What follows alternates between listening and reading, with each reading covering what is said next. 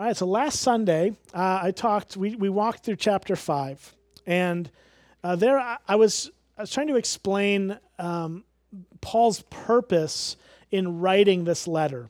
So Second Corinthians is a letter. We call them books of the Bible, but really most of the New Testament were, were letters, personal letters written f- from uh, apostles, many of them from Paul, some from John, some from Peter, and, and so on. Um, but they would write these letters to churches, to, to individual churches and people in those churches to help address some of the things that that church needs to address. And what we're seeing in Second Corinthians is that this is a very different kind of letter when we when we look at Paul's letters as a whole. Most of them are about explaining some biblical truth or, or gospel truth uh, to the people in their situation. Um, but here, Paul's not doing so much of the explaining as he is doing some persuading. See, what, he, what he's trying to accomplish here is he's trying to help the Corinthians not leave Jesus. And that was really where they were at. They were, they were on the edge of leaving him, uh, of abandoning the faith, of uh, maybe not entirely, right, but, but forsaking the, the truth of the gospel for something else. And the, there, the reason that this was happening, actually, just so we understand the context, and he, Paul kind of mentions this back in chapter 2, um, that there were these people who had come into the church, and, and they had evidently created a, a stir, and they had evidently tried to persuade the Corinthians away from, from the true gospel. And uh, Paul calls them in chapter 2 peddlers of God's word. And, uh, and so Paul's addressing that issue. And he's going to continue to do that here in chapter 6. And I think chapter 6 is actually the, the epicenter of Paul's entire argument for this letter. I think this is really getting down to the, to the core issue that Paul wants them to, to believe and see. And so I'm excited for this. And I think um, w- the first verse in this chapter is what's really going to set up the whole discussion for us. So let's look at verse 1 together here. It says this Working together with him, then, we appeal to you not to receive the grace of God in vain. So there's a lot there. We could unpack that for a long time, but Paul's saying simply this that we are that he's working with Jesus. He's he's working together with Jesus to appeal to the, the people in Corinth, to try to get to their hearts, to try to persuade them to do something. And here's what he's trying to get them to do to not receive, he's actually getting them to, he's trying to get them to not do something, actually, to not receive the grace of God in vain. All right, so what does that mean? Well, let's unpack a couple words. First of all, what is grace? That's the first word we, we should probably define here. Um, grace is the undeserved gift of God for salvation through Jesus Christ. Like undeserved favor or a gift from God through Jesus Christ, right? And mo- most of you know that. You probably didn't need me to unpack that, but I want to make sure we're all on the same page, right? And so what he's saying here is he does not want them to receive this free, undeserved grace of God in vain. All right, so that's the second word we've got to unpack is what does it mean to receive this in vain? Well, when you go back to the to the original language and you look at that word, it's it, it's translated vain, I think, because that's it is I mean, it is technically the correct word, and it sounds the best in English uh, when you read it grammatically, but it doesn't make a lot of sense because that word vain can mean a lot of things. But when you go back to that original word, what it really means is meaningless or empty. He's saying that he does not want them to receive God's grace in an empty or meaningless way. So let's just soak in that for a second here. Let's just think about that because he's, he's telling them not to do that. So the implication is, is that you can do that, right? That there's a way in which we could receive what God has given freely in His, in His grace and kindness to us. And we could receive that in a way that's meaningless or empty. I think that's actually terrifying. I, I do. I, and I don't mean that to say, like, to, to freak you out, but I, I think we really need to take this to heart and go, okay, I don't want to do that. I don't want to receive what God has given to me in Jesus in a way that's meaningless or empty. And, and here's, here's what I think that means when you really get down to it in a practical sense. Um, I think it means that there is, a, there is a real possibility that you or I could be church going, decent, um, pretty much outwardly doing all the right things, and still not know and love Jesus. Like, that's possible. That we could actually be living lives that look, at least to everybody around us, as if we love Jesus or are doing the right things, and yet inwardly, there's no change. Inwardly, there's no, there's no actual work being done because we haven't really believed in this grace. We haven't really received it in a way that's not empty. Um, and so I think we have to ask ourselves these, these kind of hard questions to discern this stuff. I think that's what the Bible's calling us to do today. And I think the first question we've got to ask is are, um, are we just going through the motions of Christianity? Or are we actually loving Jesus and that being the reason why we're doing what we're doing? Are we just going through the motions? And it's really easy to do that because we live culturally where it's it's pretty much okay to be a Christian and in fact it's advantageous in some ways to be a Christian. And I remember having a conversation with a boss of mine um, uh, years and years back, and and he was telling me that he he goes to church because it's it's where he can kind of you know rub shoulders with all the important people in town. And I'm like, oh, that's not a good idea. Um, at least he's well, he wasn't coming here. I'll tell you that, right? Um, but but I was like, oh, so okay. At least you're honest about that, I suppose. But it was just weird. Um, and so I think there's there is a sense in which it, at least he was open about that. But but a lot of us, maybe that's not the exact same reason why we're here, but we have ulterior motives, perhaps, and we we really aren't here to love Jesus and to grow in grace. We're here because of something else. And of course, you know, all the extra things that we get from being together are, great, right? They're not bad things, but they're not the center.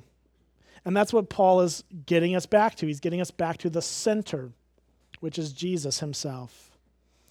So, so the questions are are we, are we really trusting in Christ? Are we really trusting him? Or are we just going through some arbitrary religious hoops? And, and there is a biblical category for this kind of people, this kind of person. Uh, there's a couple places in the scriptures that talks about them. One of them is Hebrews chapter 6. We're not going to look at these in depth. I'll just give you the summary. But Hebrews 6 is one of the hardest chapters in the Bible to interpret, especially for those of us who would, would say, You're saved and then you don't lose your salvation. I believe that, I'm, I'm all in on that. The Bible clearly teaches that. But then you get to Hebrews chapter 6, and it's like, Oh, that kind of seems like it's saying the opposite of that. But when you read Hebrews 6 in context, it actually becomes clear that what the writer of Hebrews is talking about is a person who received all these things from God and, and, and benefited from Him, and, and, but really didn't have any true faith. And so when r- the rubber hit the road, they left. They didn't lose their salvation, they never had their salvation, but they looked like they did on the outside. And, and in fact, Jesus talks about these kinds of people um, he, he talks about people who uh, will stand before him one day and will recite all the wonderful things they did for Jesus. Now, we fed the hungry, we visited the sick, we clothed those who didn't have clothes. We, we did all these things in your name, Jesus. We did them in your name. And, and Jesus is going to look at those people, he says, and he's going to go, I don't know you. So, okay, that's scary. So, so right, like that, this is the kind of thing that Paul is going to try to help us understand. Because I'm not telling you all this to freak you out or make you question your salvation or any of that at all. That's not the point. The point is um, are we willing to diagnose our hearts and discern in our hearts whether we genuinely love Jesus? I don't think there's anything wrong with doing that. In fact, we, we ought to because sin is deceitful.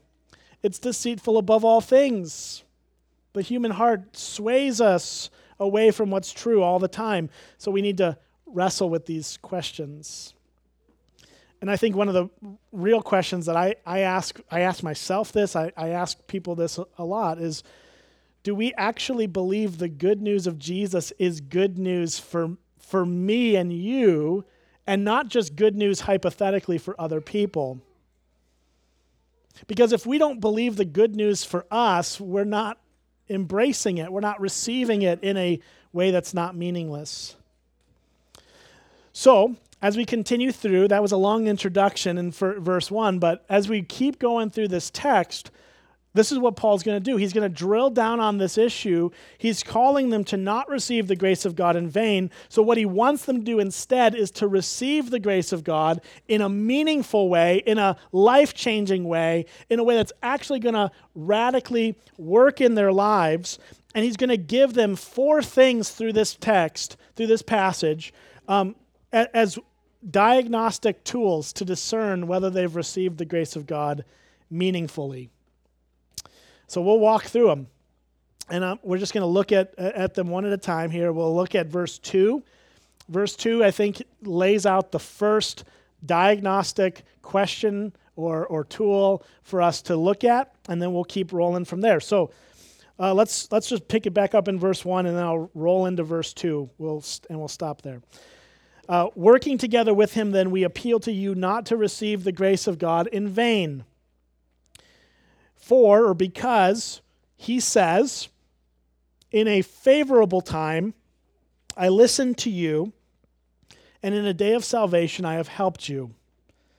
Behold, now is the favorable time. Behold, now is the day of salvation. All right, so this is a really amazing thing. Um, Paul quotes Old Testament for us. Quotes the book of Isaiah. Just takes a verse out of Isaiah for us. Um, but but here's here's when you when you read that here's really what he's just boiling that down to if we're going to receive the grace of god in a meaningful way we we must hear his voice and come to him for help those are the two, those are the two things he's saying here. We must hear his voice and come to him for help. Look at verse 2 again. For he says, now I, I just want to stop there for a second because that's, that's grammar matters here a little bit. Um, he did not say, for God said, past tense. He said, God says, present tense, right now. Right here, he's saying this. So, what's amazing is Paul's taking this Old Testament passage and he's going, This is not some old dusty book that, that we got to you know, get out and look at. This is actively good news for you right now. And then he quotes the verse. He says, In a favorable time, I listened to you, and in a day of salvation, I have helped you. Behold, now is the favorable time. Behold, now is the day of salvation. So the first thing that Paul says is we got to listen to him because he's saying to us, I'm here for you. God is saying to you right here, right now, I am here for you. I'm ready to listen to you. I'm ready to help you. I'm ready to save you. Right now, he's saying that to you. Right now, he is. And, and so we got to listen to him, call us to him, and then actually come to him. Come to him for help. And, and I know like in, in a lot of Christian circles, we, we see this and we go, okay, check, done. I, I, I prayed that prayer. I acknowledge that. It's done. But listen, we, we obviously we're not going back to Jesus every single day to be saved again, but we have to go back to Jesus every single day to, to renew in our hearts what, what he's given to us because we're just so easily swayed away from it. We so easily are, are uh, just, we have perspectives that change. We need to continually call ourselves back to this hope and this good news. But to receive the grace of God in a meaningless way or a vain way or an empty way happens in this in this context when we don't believe that we need his help. So step 1 is believe you need God's help and then go to him for help. It's not enough to just admit you need it. You got to go to him. Right? Like it doesn't do any good to just say, "Yeah, I need help." And then what? from there, right? You've got to you've got to acknowledge your need and go to the source of of salvation. And so we hear his voice and we come to him. Now, you may have done that, and I hope you have. Maybe you've never done that, and that's step 1 for you today. But if you've done that, it, it's not that you have to continually go back to this to, to renew or whatever your salvation, but, but we do need to see the active work of Christ in helping us every day. Because every day we wake up, we're still sinners, we're still struggling, we still need Him. And, and the promises of Scripture that, that we're given here, that He will listen to us and He will help us, are true today as it was the day we responded to Him for the first time. So we see this, we hear his voice, and we come to him for help. That's the first way we receive the grace of God in a meaningful way.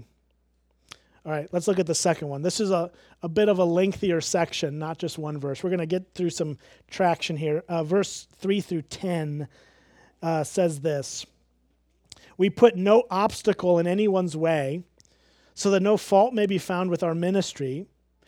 But as servants of God, we commend ourselves in every way by great endurance in afflictions, hardships, calamities, beatings, imprisonments, riots, sleepless uh, uh, labors, sleepless nights, hunger, by purity, knowledge, patience, kindness, the Holy Spirit, genuine love, by truthful speech and the power of God, with the weapons of righteousness for the right hand and for the left through honor and dishonor, through slander and praise. We are treated as impostors and yet are true, as unknown and yet well known, as dying and behold we live, as punished and yet not killed, as sorrowful yet always rejoicing, as poor yet making many rich, as having nothing yet possessing everything.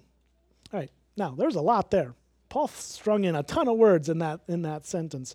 Um, but here's what he's saying I think this is really just getting down to, to the heart of Paul in this. Um, I, I think what he's trying to convey to the Corinthians and to us is that if we're going to receive the grace of God in a meaningful way, we must value Jesus above everything else on earth.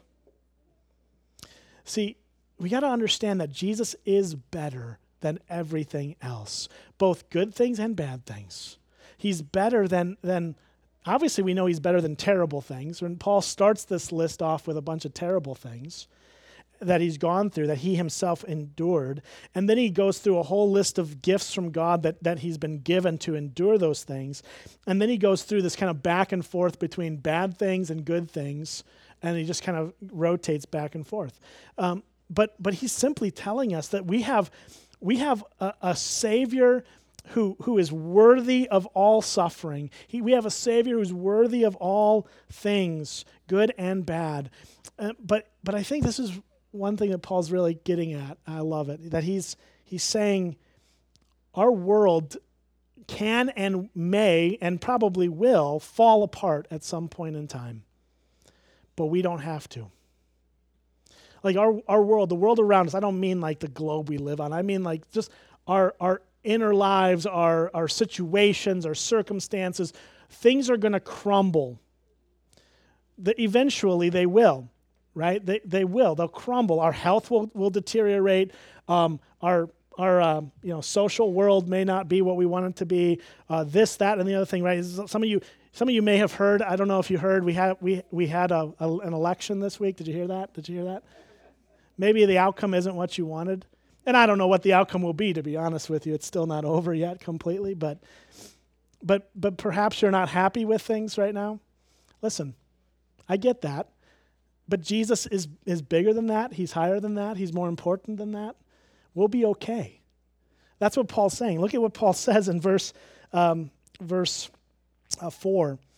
He says, "We commend ourselves as servants of God by way of greater endurance in afflictions, hardships, calamities, beatings, imprisonments, riots, labors, sleepless nights, hunger. All things that none of us would want to go through. Paul went through all of them. He's listing things that he endured, and yet he's saying here in this, you know what? We're okay. We're okay in Jesus. We have Christ. And so we don't need to fear. And, and I think that it all, it all really does boil down to acknowledging and knowing and being convicted that we have a sovereign God in the world. God is in control. God is always in control. God's in control of your personal lives and the struggles you may have. He's, he's working in those things. He's also sovereign over the, the mechanisms of the world and the governments around us. We, we know that God is sovereign. The word tells us this. In fact, I'll, I'll read you one quick little verse from the book of Daniel.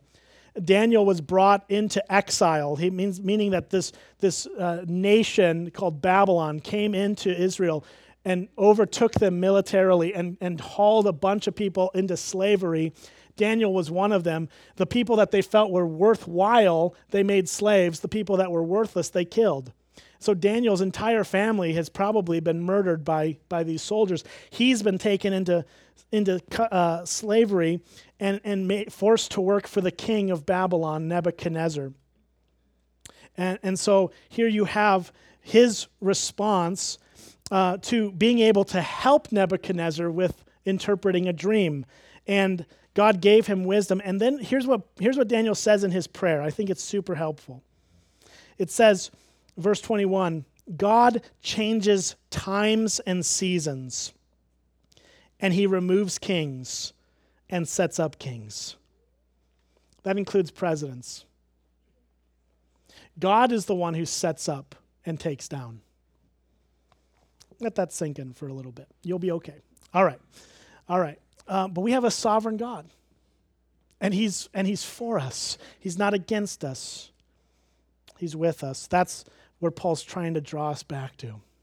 He's trying to draw us back to no matter what our circumstances are, we need to believe that Jesus and only Jesus is our satisfaction and our security.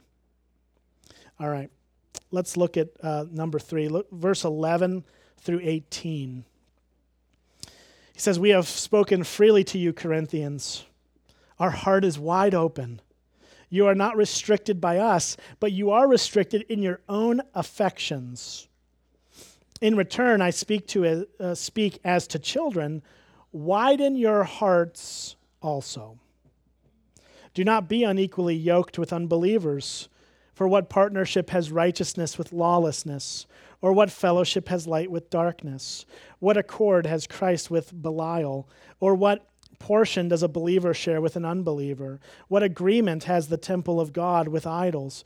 For we are the temple of the living God. As God said, I will make my dwelling among them and walk, will walk among them, and I will be their God, and they shall be my people.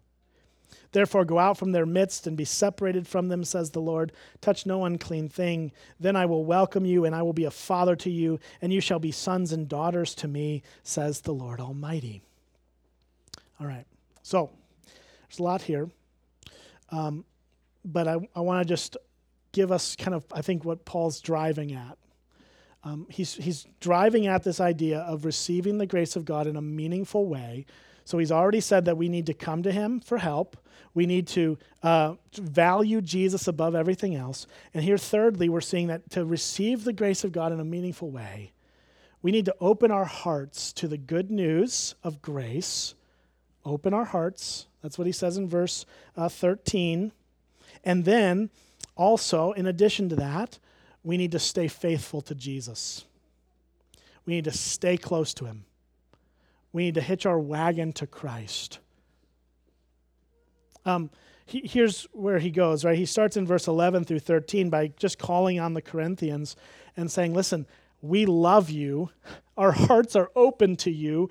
We, we've never wanted to restrict you.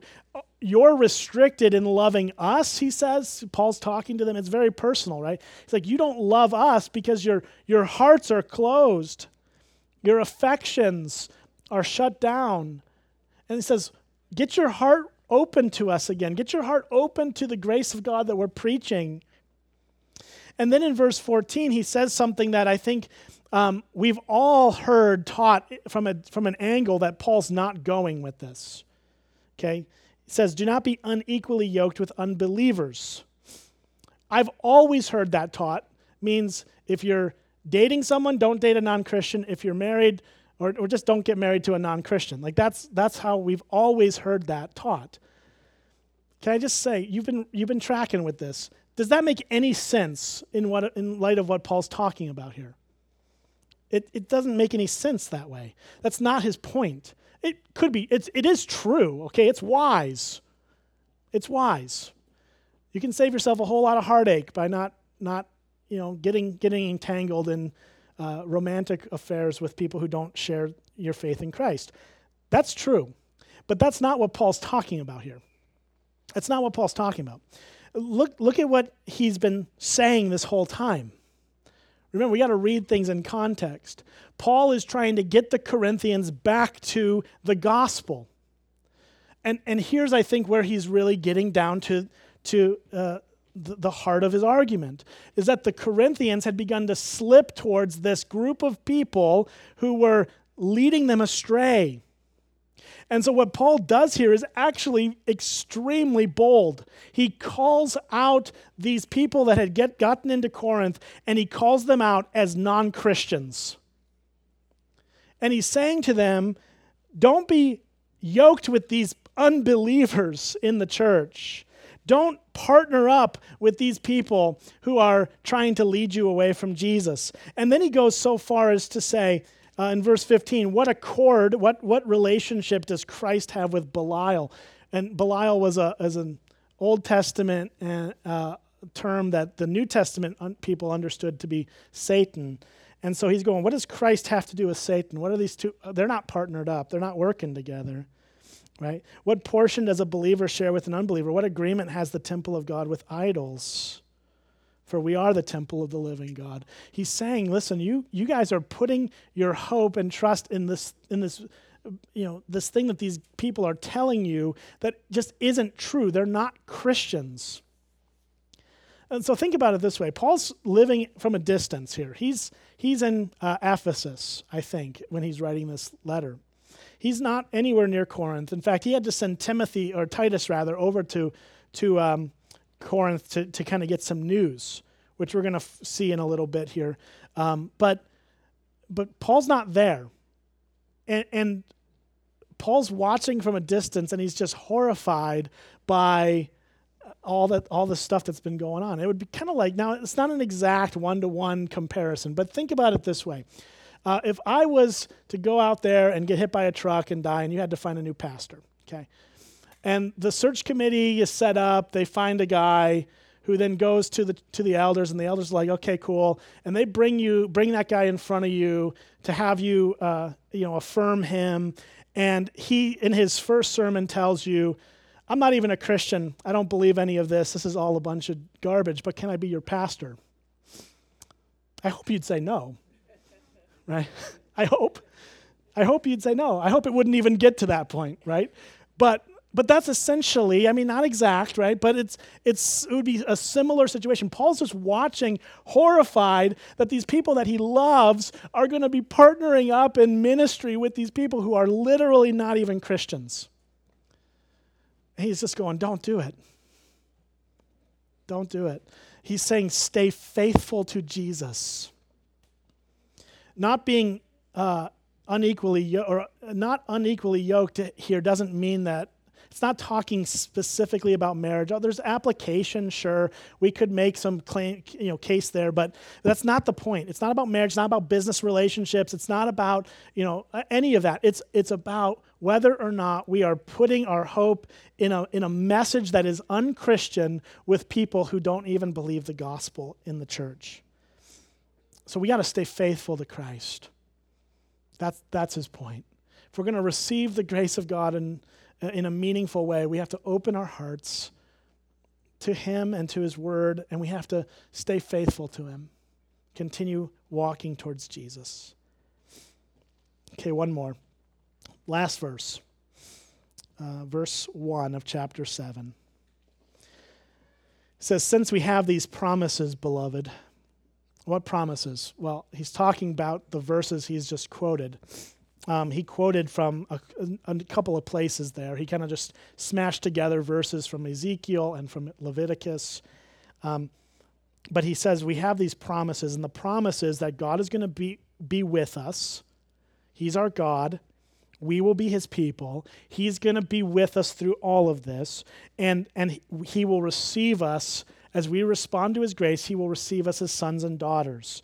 So, since we have these promises, let us cleanse ourselves from every, defi- uh, every defilement of the body and spirit, bringing holiness to completion in the fear of God. So, so Paul says here, this is how we receive the grace of God in a meaningful way. We live lives of repentance. He, he's not saying we have to be perfect, right? he, he's saying that we have to cleanse ourselves from every defilement. How do we cleanse ourselves from every defilement? Well, the, the Bible tells us elsewhere in 1 John that that happens as we confess our sins, knowing that He is faithful and just to forgive us our sins and to cleanse us from all unrighteousness. So Christ does the cleansing as we do the confessing. We confess our sins, we own it, we, we, we acknowledge our wrong, we, we bring it to his, his cross, and we say, Lord, cleanse me from these sins. This is what repentance is. It is turning away from sin, turning back to Jesus, and, and being faithful to do that whenever our sin creeps up on us and we realize it's there. There are, there's sin in our lives that we don't know is there. Okay? And that's like that's the reality. God's going to show those things to us. He's going to reveal those things to us in time. But the things we know of right now, the things He's clearly shown us, we need to turn away from. And that's why, that's why the Christian life is a progress. It's not an instant, like you've arrived at your destination the second you accept Christ. It's a, it's a journey, it's a process because Christ will show you things that you turn from. He'll then show you more things that you'll turn from, and so on and so forth. But this is the, this is the thing that we live repentant lives, that we acknowledge our sin and turn to Jesus with them. Why? Because we have these promises the promises that Christ will welcome us as a father, that we will be his sons and daughters. That's, the, that's what motivates us to repentance. We're not, we don't, we wouldn't be motivated to repent if what we're promised is a slap on the hand and a, man, how could you ever do that? You're a terrible person, a scolding. Christ doesn't give us a scolding when we repent. He gives us a, a welcome embrace when we repent. And He disciplines us so that we get there. He'll discipline us like a father will a son or a mother will a child because that's what leads to repentance. But as we get to that point of repentance, there's no more need to, to be disciplined because we've, we've gotten there. And so then what we, what we receive is a welcoming heart from Christ. So we live repentant lives. If we if we want to receive the grace of God in a meaningful way and not in emptiness, then these are the markers that we need to see in our life. These things that we've just talked about, we need to see them in our lives. And we can't produce them on our own. We need Christ to do it for us. We need Jesus to help us get there. But it all starts with where Paul starts, which is we need to come to him we come to him. And we, we keep going back to him again and again. And as we do, he does his work in us.